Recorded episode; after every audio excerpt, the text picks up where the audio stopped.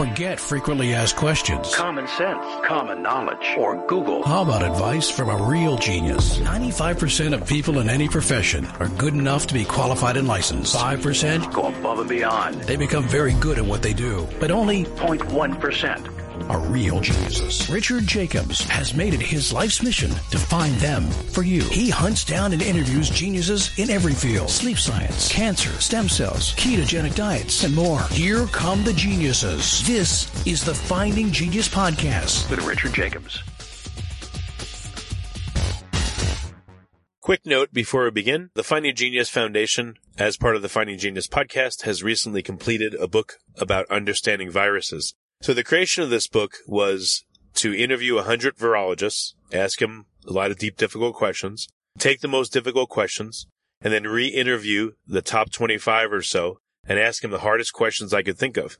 And we compiled that all into a book. So you'll see question and four or five experts answers. Question, four or five experts answers. There's about 30 questions in the book. I think it's a great read for the layperson and for the researcher. It talks about a lot of speculation in the world of viruses, such as are they alive or not? And why is it important? Uh, why do viruses go latent or hidden or ineffective or sit in a person or an animal or another creature for weeks, months, years, and then suddenly become virulent and affect that person? Uh, so there's a lot of really provocative questions in the book. It's now on Amazon. So if you go to Amazon and type in Finding Genius, you'll see the book on viruses. It's also on Kindle. The Audible version is in production and should be ready in approximately a month. But if you want to go and order it now, uh, you can do so again by going to Amazon or Kindle or go, go to findinggeniusfoundation.org and go to publications. There's an opportunity as well to get the transcripts of all the interviews and to hear the original interviews themselves. If we put them all together, the book would be about a thousand pages, but we condensed them down to make it juicy and concise and tight and very interesting. So I hope you'll check out the book. Uh, we're now working on one about cancer, but this is going to be our goal is uh, three times a year to come out with these masterclass books that I think will inspire new scientific research. And I hope you'll check it out. Thank you. Hello, this is Richard Jacobs with the Finding Genius podcast, now part of the Finding Genius Foundation. I have Kimberly Bussey. She's an assistant professor, uh, part of precision medicine at Midwestern University. Uh, she's also adjunct faculty in mathematical and natural sciences at the New College, uh, ASU adjunct faculty as well and part of the Beyond Center, Fundamental Concepts in Science, also part of ASU. So, Kim, thanks for coming. Thank you for having me. Well, if you would tell me about your your research, what are you working on? So I work on cancer and specifically trying to understand why cancers rearrange their genomes. Why do we have large scale chromosome evolution in cancer? And so my lab is looking at cancer from the perspective of the atavism theory, which postulates that cancer initiation and progression represent reversions to ancestral unicellular phenotypes. And we look at testing the predictions of the atavism theory. So one of the things that we're looking at in our in our lab is the role of stress induced mutagenesis. Can we detect it in genome sequences from tumors? And can we figure out the mechanisms and how conserved are they from the bacteria where this was originally discovered? We're also looking at essential genes and whether genes that are needed for organisms that so, essential genes, let me back up. Essential genes are genes that are required for organisms to develop and reproduce. And there has been a large effort in the past 10 years to catalog what those genes are across multiple different species. And what is becoming apparent as we look at that data is that genes that are essential for multicellular organisms don't have to be essential for unicellular organisms. And it's looking like from working with cancer cells that the reverse is true. And so my uh, lab is starting to look at essential genes and try to figure out what genes are essential for unicellular life versus multicellular life and how we can then use those networks to go after cancer. Well, a lot of life, even if it's unicellular, is really multicellular. Like, you know, bacteria are mostly in biofilms, mean, there's a lot of collectivism even amongst unicellular organisms. So, how are you defining something that's truly unicellular? So, it being unicellular with essentiality is that it's only essential in our studies in E. coli, baker's yeast, and fission yeast. And yeah, fission yeast. So Cerevisiae and Pombe. So if it's if it's essential in those species, but we don't see it essential in, say, mice or Arabidopsis thaliana or zebrafish or Drosophila, then it's restricted to being unicellular in its essentiality. Well, why is it important to compare what you consider to be essential genes in these two types of creatures? What, what will that tell you if you if you're able to figure out what's in one and not the other?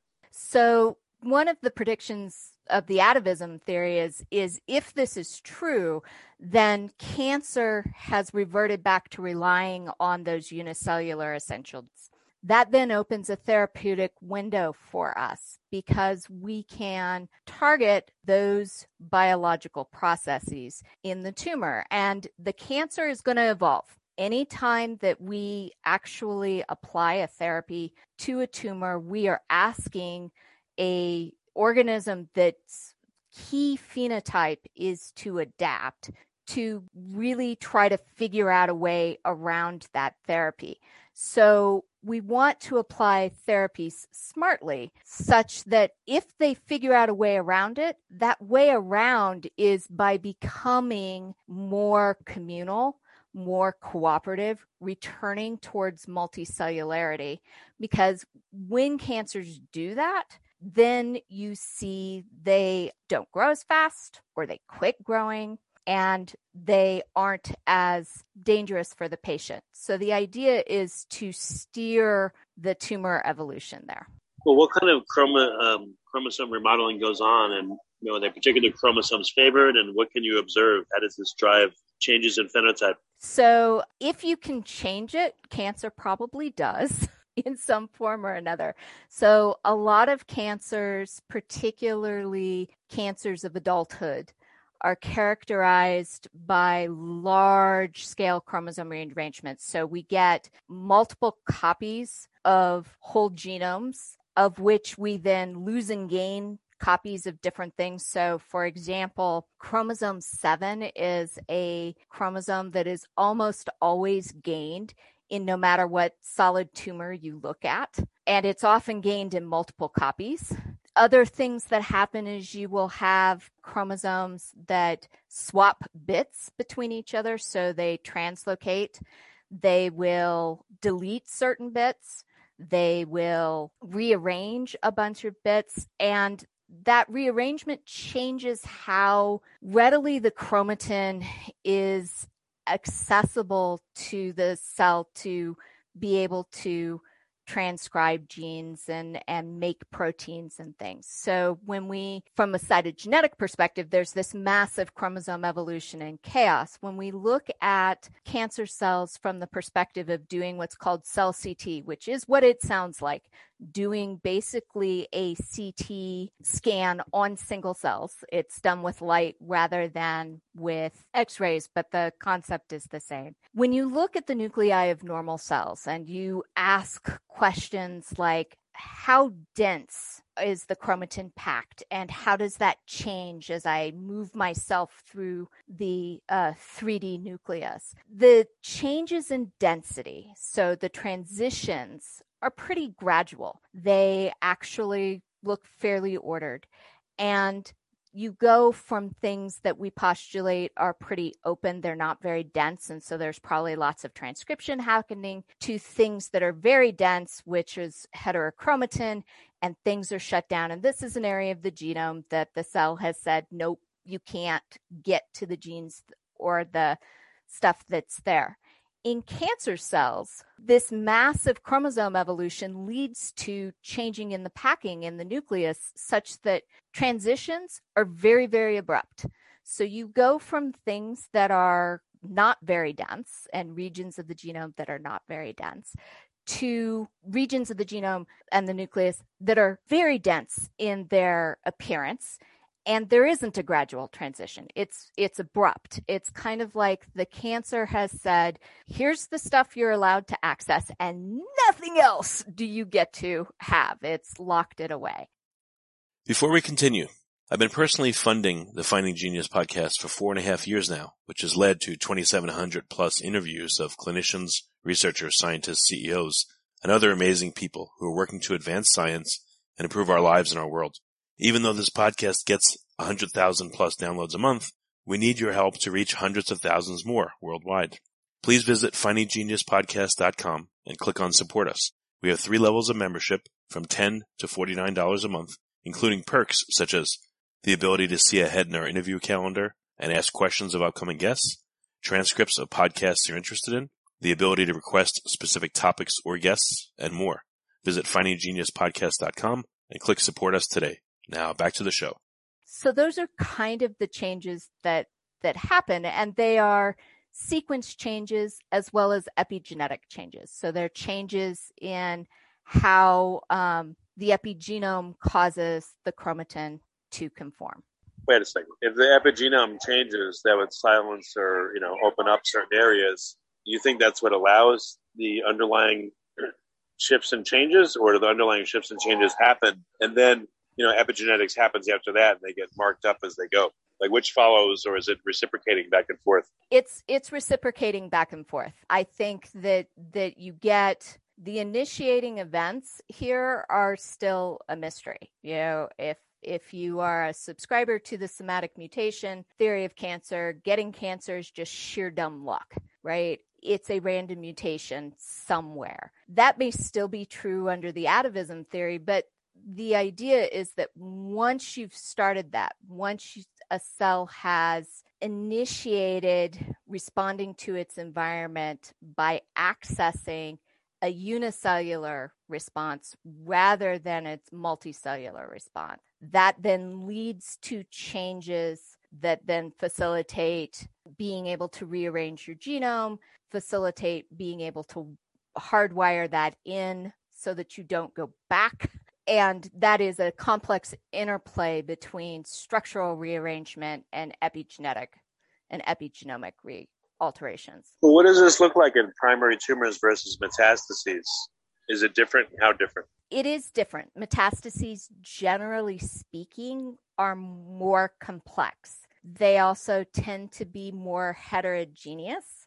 So there tends to be um, in solid tumors a lot of cell to cell variability in the structural uh, arrangement of the genome. So in cytogenetics, we call them non clonal aberrations. And the clonal stuff is the stuff that we can see, generally speaking, in at least two out of 20 cells if it's a gain, and three out of 20 cells if it's a loss of something. If it's a structural abnormality, then it's two out of 20. So we're talking in roughly 10%, 15% of the t- cell population. But we often in solid tumors don't find any two cells that look exactly alike. So every cell has a its own unique kind of genome and as tumors metastasize, they go through both selective clonal sweeps so they'll they'll see some sort of stress that that takes out a set of clones and selects for things. And so those aberrations will become what we call clonal but they also induce a lot of shuffling trying to figure out how to survive and diversify whatever environmental stress they're seeing. So a cancer and a tumor do you think it's an, it's its own distinct life form that has its own homeostatic drive and the cells act in concert you know as part of the whole? Do they have allegiance to the whole the tumor? And if so when, when does this arise? In a few cells in a million in a billion? Is it emergent and when? I do think we're dealing with a speciation event. I don't think that that cancer cells you can look at them cytogenetically, but like if you were to hand me a cancer karyotype and say a, a picture from a cell and say, is this human? I would say, well, it was. If you like this podcast, please click the link in the description to subscribe and review us on iTunes. it was derived from human, but you wouldn't be able to take those nuclei out and get a functional human being out of them, which is the definition of speciation, right? So I do think we're dealing with a new species.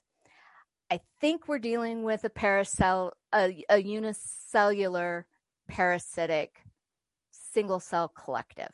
Like it, it's a, it is a collective. There is some facultative cooperation but I don't know that there is a drive to create homeostasis within a tumor the way we think of it within an organism like a worm or human beings or or mice i think that that there is how much specialization that there is within that collective is is up for grabs as for how soon it happens that speciation event is happening fairly early on, you know, few hundred cells, if that. And it takes about that many cells to hit the point of, you know, the tumor is going to collapse if it doesn't change its behavior. So the cells on the inside can no longer get nutrients because of diffusion. So at that point, either it becomes a single single cell collective or it dies off. Well, do you think there's again quorum sensing within a tumor? Like you know, let's say a tumor now develops a hypoxic or an anoxic region. The call for angiogenesis does it come from the tumor as a whole, or just localized cells that their microenvironments turn to hypoxic or anoxic? You know, what kind of signaling in, intratumor intra tumor signaling you think is going on and what's being signaled? In the case of hypoxia, yes. I mean, you asked about quorum sensing. I suspect that there is is some degree of quorum sensing happening. It isn't my area of expertise, so I don't uh, like I'm hesitant to to speculate a whole bunch without having read the literature well, but the I suspect that it is it is a local response that then permeates, particularly if it has to, if it is something that perturbs the resting membrane potential of the cells in the region. Much of quorum sensing in bacteria is facilitated by calcium flows. And so I suspect that if there's quorum sensing in tumors that it it works essentially the same way that there are some level of ionic flow back and forth between cells that alters resting membrane potential that then allows cells to adjust and what they probably are adjusting is their surrounding microenvironment from the sense of saying you know let's pump out even more stuff that's that the cells that surround them see as indicative indicative of being hypoxic. And those cells still have the ability to respond to that hypoxic environment as a multicellular organism would which would then be to start to kind of go well maybe we should grow some more blood vessels. There's evidence that VEGF is coming and some of that is coming from the tumor but you know how much of this is is the tumor giving it and how much is the tumor goosing the microenvironment into doing it is still i think an open question so i know this would be expensive and difficult but if you would if you were able to do single cell sequencing on a whole bunch of tumors and map them spatially from the center out let's say they're spheroid and look at the you know the chromatin or the you know the chromosome remodeling as a function of you know space from the center outwards and map that, what do you think you would see and what would that tell you? Is there orchestration going on? Is, you know, what's the complexity of it look like? Or is it a jumble of like independent cells, but there's subdomains of organization? Like, what would you imagine you'd see? I think I would imagine that I would see. That's a great question. I've never thought about that. I would imagine that I would see some level of subdomain organization between cells that are closely closer related to each other. The idea being that that as these cells evolve, as their genomes evolve, that there will be pockets that evolve in one direction. Say, for example, they get a little bit better at managing glucose, or they flip the switch and they can do, they undergo the Warburg, Warburg effect. So, yeah, there's plenty of oxygen around, but they're going to rely on glycolysis for their energy production and for their primarily their their biomolecule production. And that set of genomic, like understanding how those things, I'd actually, I, I think I would want to do the experience of rather than sequencing their genomes, I'd want to sequence their transcriptomes. And the reason mm. being is that my graduate student, uh, Jocelyn Dunham, has been doing some work looking at the association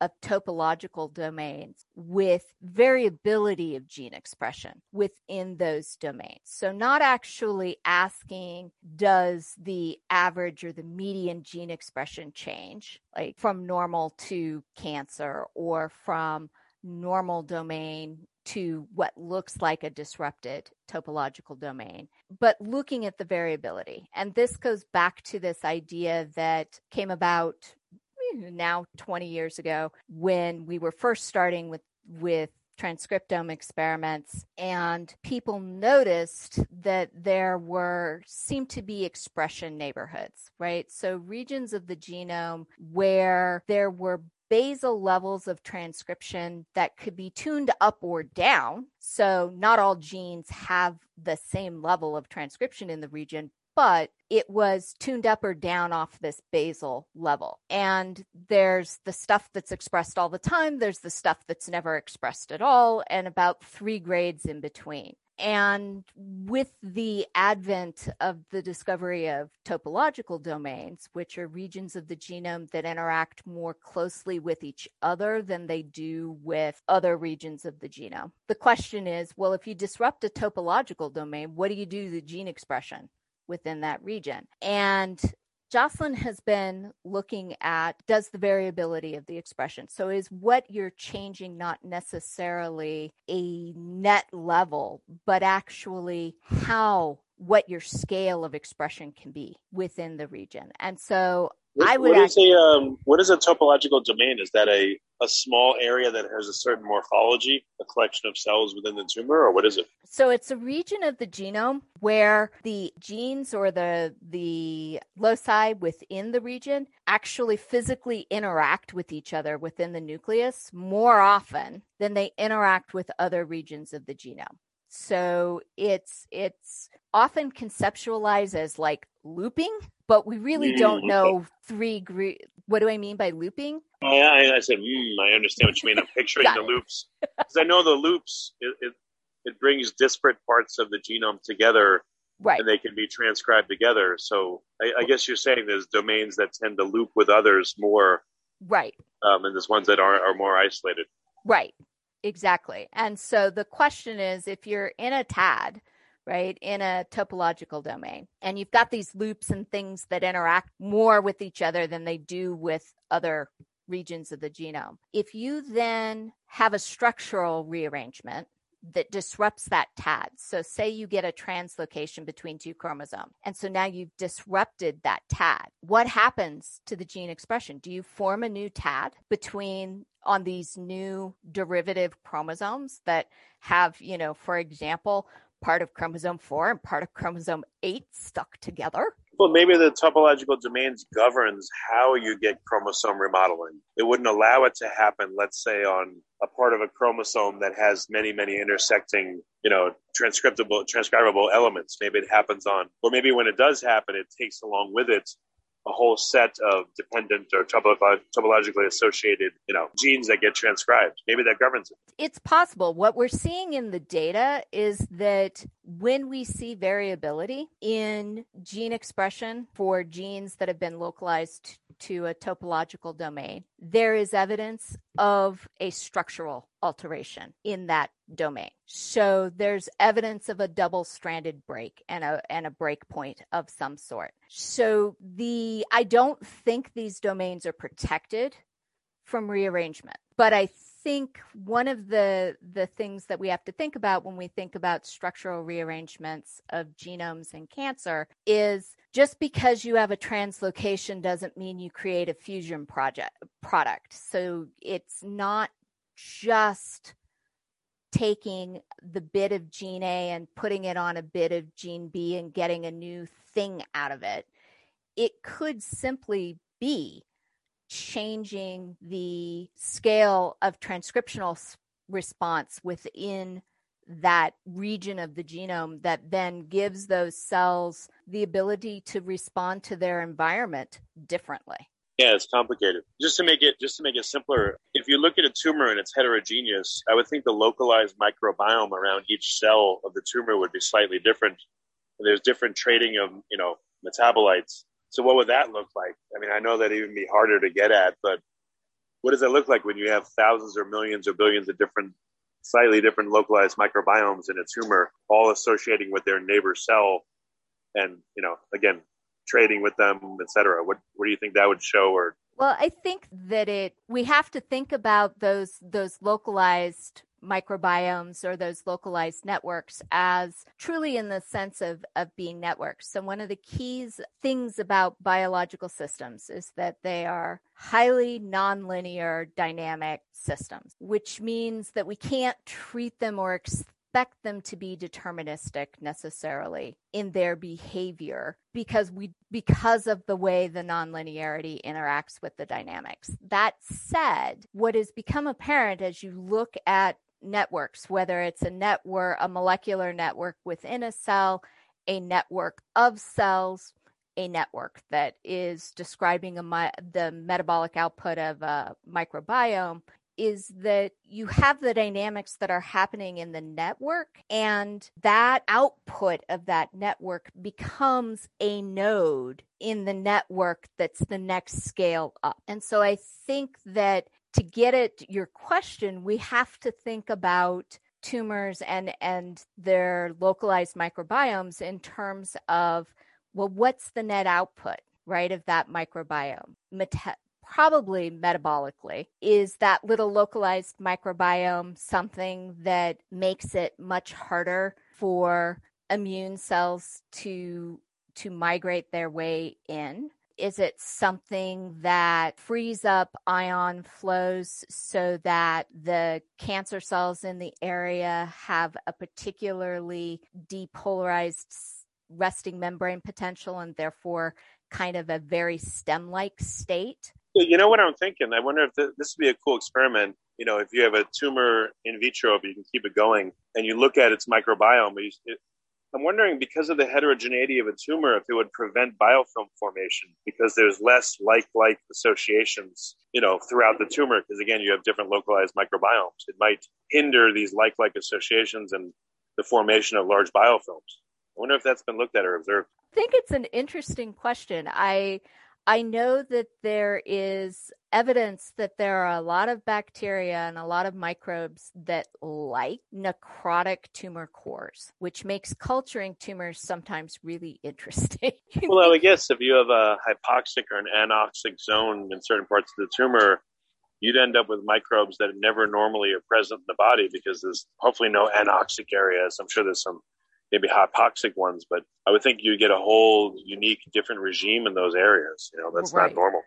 Right. And then the question becomes, what do they, what do they produce? Are they part of the, part of how tumors evade the innate immune system, which is the first thing that's supposed to take them out? Or are they part of the signal that convinces tumors that they need to alter how they present their MHC class 1 proteins on their surface so that an NK cell doesn't come along and go, oh, you're sick, you need to die.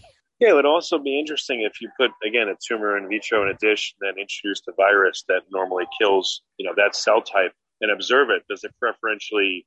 I guess suffice to say, it's like crazy complex. You know, well, it'd be nice if if you know someone spent I don't know how much it would cost, but wouldn't it be cool if you had, let's say, a thousand resected tumors of a certain type? They did single cell sequencing on them, you know, like thousands of different sequences and looked at it 3D. And then you were able to see that. And again, all the metabolomics, and all the transcriptomics of you know, let's say again, a thousand resected tumors, and you had all these omics data on all of them, Yeah, looked at it, I wonder what you'd see. Yeah, I I think that's sort of our holy grail right now in cancer research is is how do we technologically be able to get as much data as possible for at a cellular level from these these tumors? Because it's a non-trivial thing to assay it a cell's genome and also assay its transcriptome while also looking at its metabolome and looking at its proteome. And we yeah. didn't even talk about its lipome. Oh, or, I didn't even know there was that. Yeah.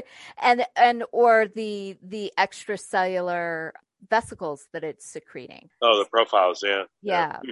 So. Well, in that vein of EVs, what kind of cell to cell communication do you think there is between primary and metastases? Do you think there's orchestration by the primary or again, what kind of communication back and forth? Is it a network where now if there's multiple metastatic sites, the uh, whole tumor burden acts as one? I think that that it is concerted, yes, right? That there is definite communication between the metastatic sites and the primary. And we know that if we debulk, even for patients who have unresectable primaries, if we can remove their metastases, they do better.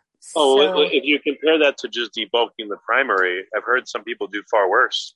It activates metastases to grow. But are you saying if you debulk the uh, metastases and leave the primary, that that's a better outcome? It, they can do better. Yeah.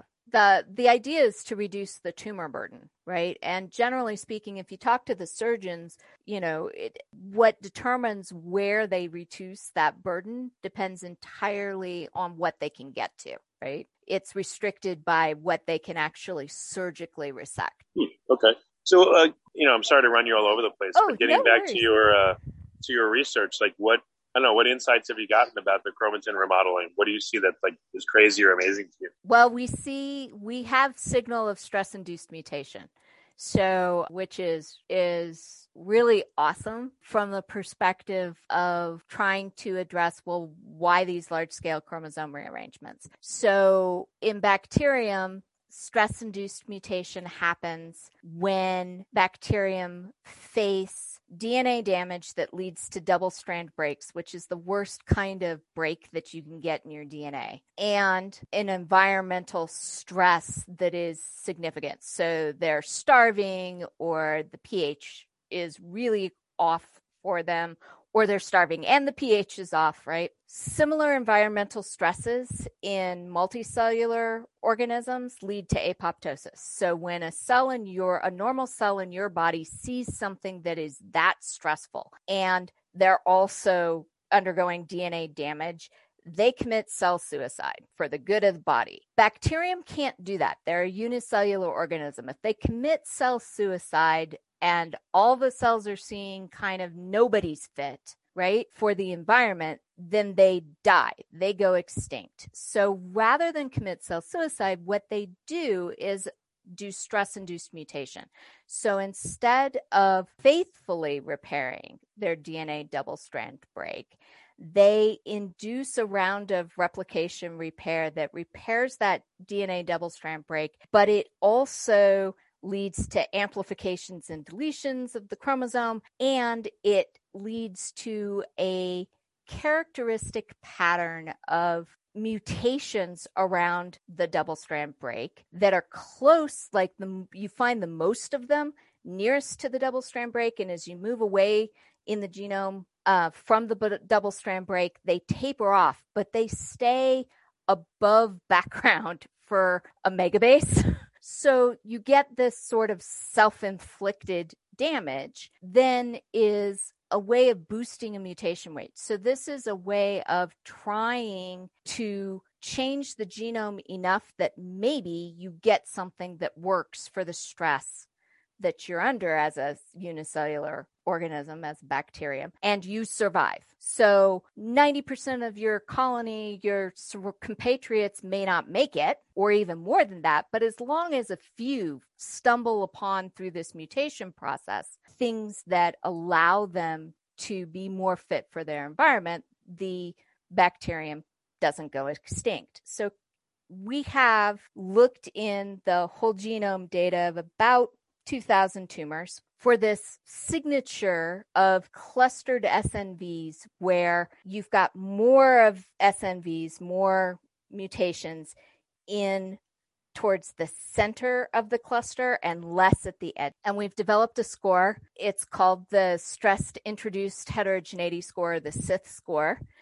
And it characterizes how peaked these um, clusters are. So how how really towards having more mutations towards the center of the cluster and less towards the ends are they? And we can look at that score from the perspective of the all the clusters that we find in the tumor or on a cluster by cluster basis. And we see some really interesting patterns with that score. So the first pattern we see is when we look at it as like an overall summary of the tumor, which what we're measuring there is sort of the average cluster shape if you will. When we look at that, increases in SITH score in is if you're in a primary tumor, then that actually bodes really well for patient survival. So it's it like the the hazards ratio is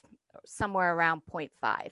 So it what, what do you mean the is this just a degree of heterogeneity? Can you call this metric that or is it not? So there is another way for us to look at heterogeneity and that's what so when we look at this metric on a cluster by cluster basis, then we're looking at heterogeneity. Okay? So when we look at it as a as on a a all the clusters taken together in the tumor basis. Then when it's a, in a primary tumor and it's high, it's protective. Those tumors seem to look like they're going to evolve themselves off cliffs. But if it's high and it's in a metastatic or a recurrent tumor, it's really bad. So it's gives something like a five-fold increase in in poor prognosis, right? So yeah, that's it, weird that it's opposite in in primary versus metastatic sites. Why do you think that is?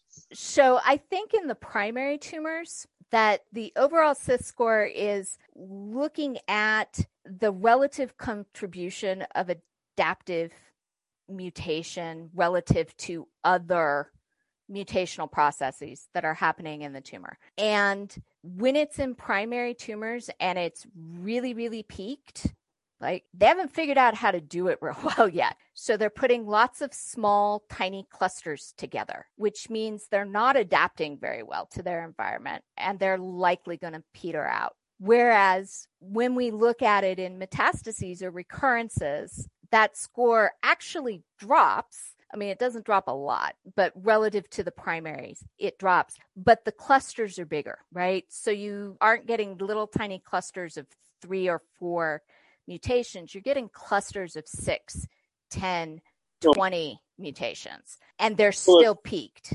So that indicates that the tumor is primed to adapt by doing stress induced mutation. But if you, if, you know, if I consider uh, cancer as a continual adaptation that turns into maladaptation, it's not random, it's not just mutations. If I look at the microenvironment of metastases versus primary, it's a lot more alien and foreign you know, for metastases. They're in with different cell types, and they're probably mm-hmm. continuing continuously getting this signaling of you're not supposed to be here our meta- metabolic processes are different from what you're doing. So I would think that would force the the tumors and you know the metastatic sites to uh, to proliferate more and to differentiate more and to become more heterogeneous in response to that. Again, a more alien, probably hostile environment. Yeah, and I think that that adaptive mutation is one way that they do that. So they're seeing a lot more things that induce stress induced mutation and therefore they when their SITH score is high it means they do it well right? When we look at the cluster what's interesting is that we lose this distinction between primary and metastasis and recurrence. When we actually look at SITH scores on a cluster by cluster basis and then look at the interquartile range of those scores on a cluster by cluster basis. So what that does is that kind of gives you sort of a, a measure of the variance of cluster shape. And when we do that, it doesn't matter whether it's a primary or a metastasis or recurrence. If you have a lots of variance in cluster shapes, the patients do poorly. Because it's a signal that things are being, I guess, figured out. And that's why there's all these different cluster shapes and all this heterogeneity because the tumor is is trying everything it can. It's exploring its its information space as much as it can to try to figure out how to continue and proliferate and grow. Exactly. Interesting. What about susceptibility to chemo, susceptibility to radiation? Is anyone looking at, you know, overlaying like the CIS score like you have and again susceptibility to these treatments? We haven't. That's one of the things we would like to do. We have not looked at that I, you know, part of it is trying to get a hold of the data sets, right? These are expensive. If you hold, like, it no longer costs $50,000 to do a whole genome sequence, which is what it did 10 years ago when I did my first set of three whole genome sequences for tumors. But, and that was per tumor, but it's still pricey right? And to get high quality data from that is appropriately clinically annotated, that has good follow up, where we really do know what the patient saw saw and when they saw it. So there are some projects that are in the process of generating those data sets and I am looking forward to being able to get a hold of that data and apply our method to it to see what happens because my prediction is that that if we start with our primary that what we'll see is the SITH-IQR go up as tumors see treatment and come back. Yeah, oh, sure. Okay. Yeah. Well, very good. Um, I appreciate you being on. I know I've asked you a lot of different things. What, what's the best way for people to find out more about your research? Where can they go? So, um, I have a research site on Midwestern's. They can look up me up via the faculty there, and there's a link to my bibliography, um, which I keep up to date, which has all of the latest research that we're doing and that we've published. And then I try to keep that summary that's available on the Midwestern site up to date as well. Okay, well, very good. Well, thank you for coming on the podcast. I appreciate it. Thank you for having me. It's been a pleasure. If you like this podcast, please click the link in the description to subscribe and review us on iTunes. You've been listening to the Finding Genius podcast with Richard Jacobs. If you like what you hear, be sure to review and subscribe to the Finding Genius podcast on iTunes or wherever you listen to podcasts. And want to be smarter than everybody else? Become a premium member at findinggeniuspodcast.com. This podcast is for information only. No advice of any kind is being given. Any action you take or don't take as a result of listening is your sole responsibility. Consult professionals when advice is needed.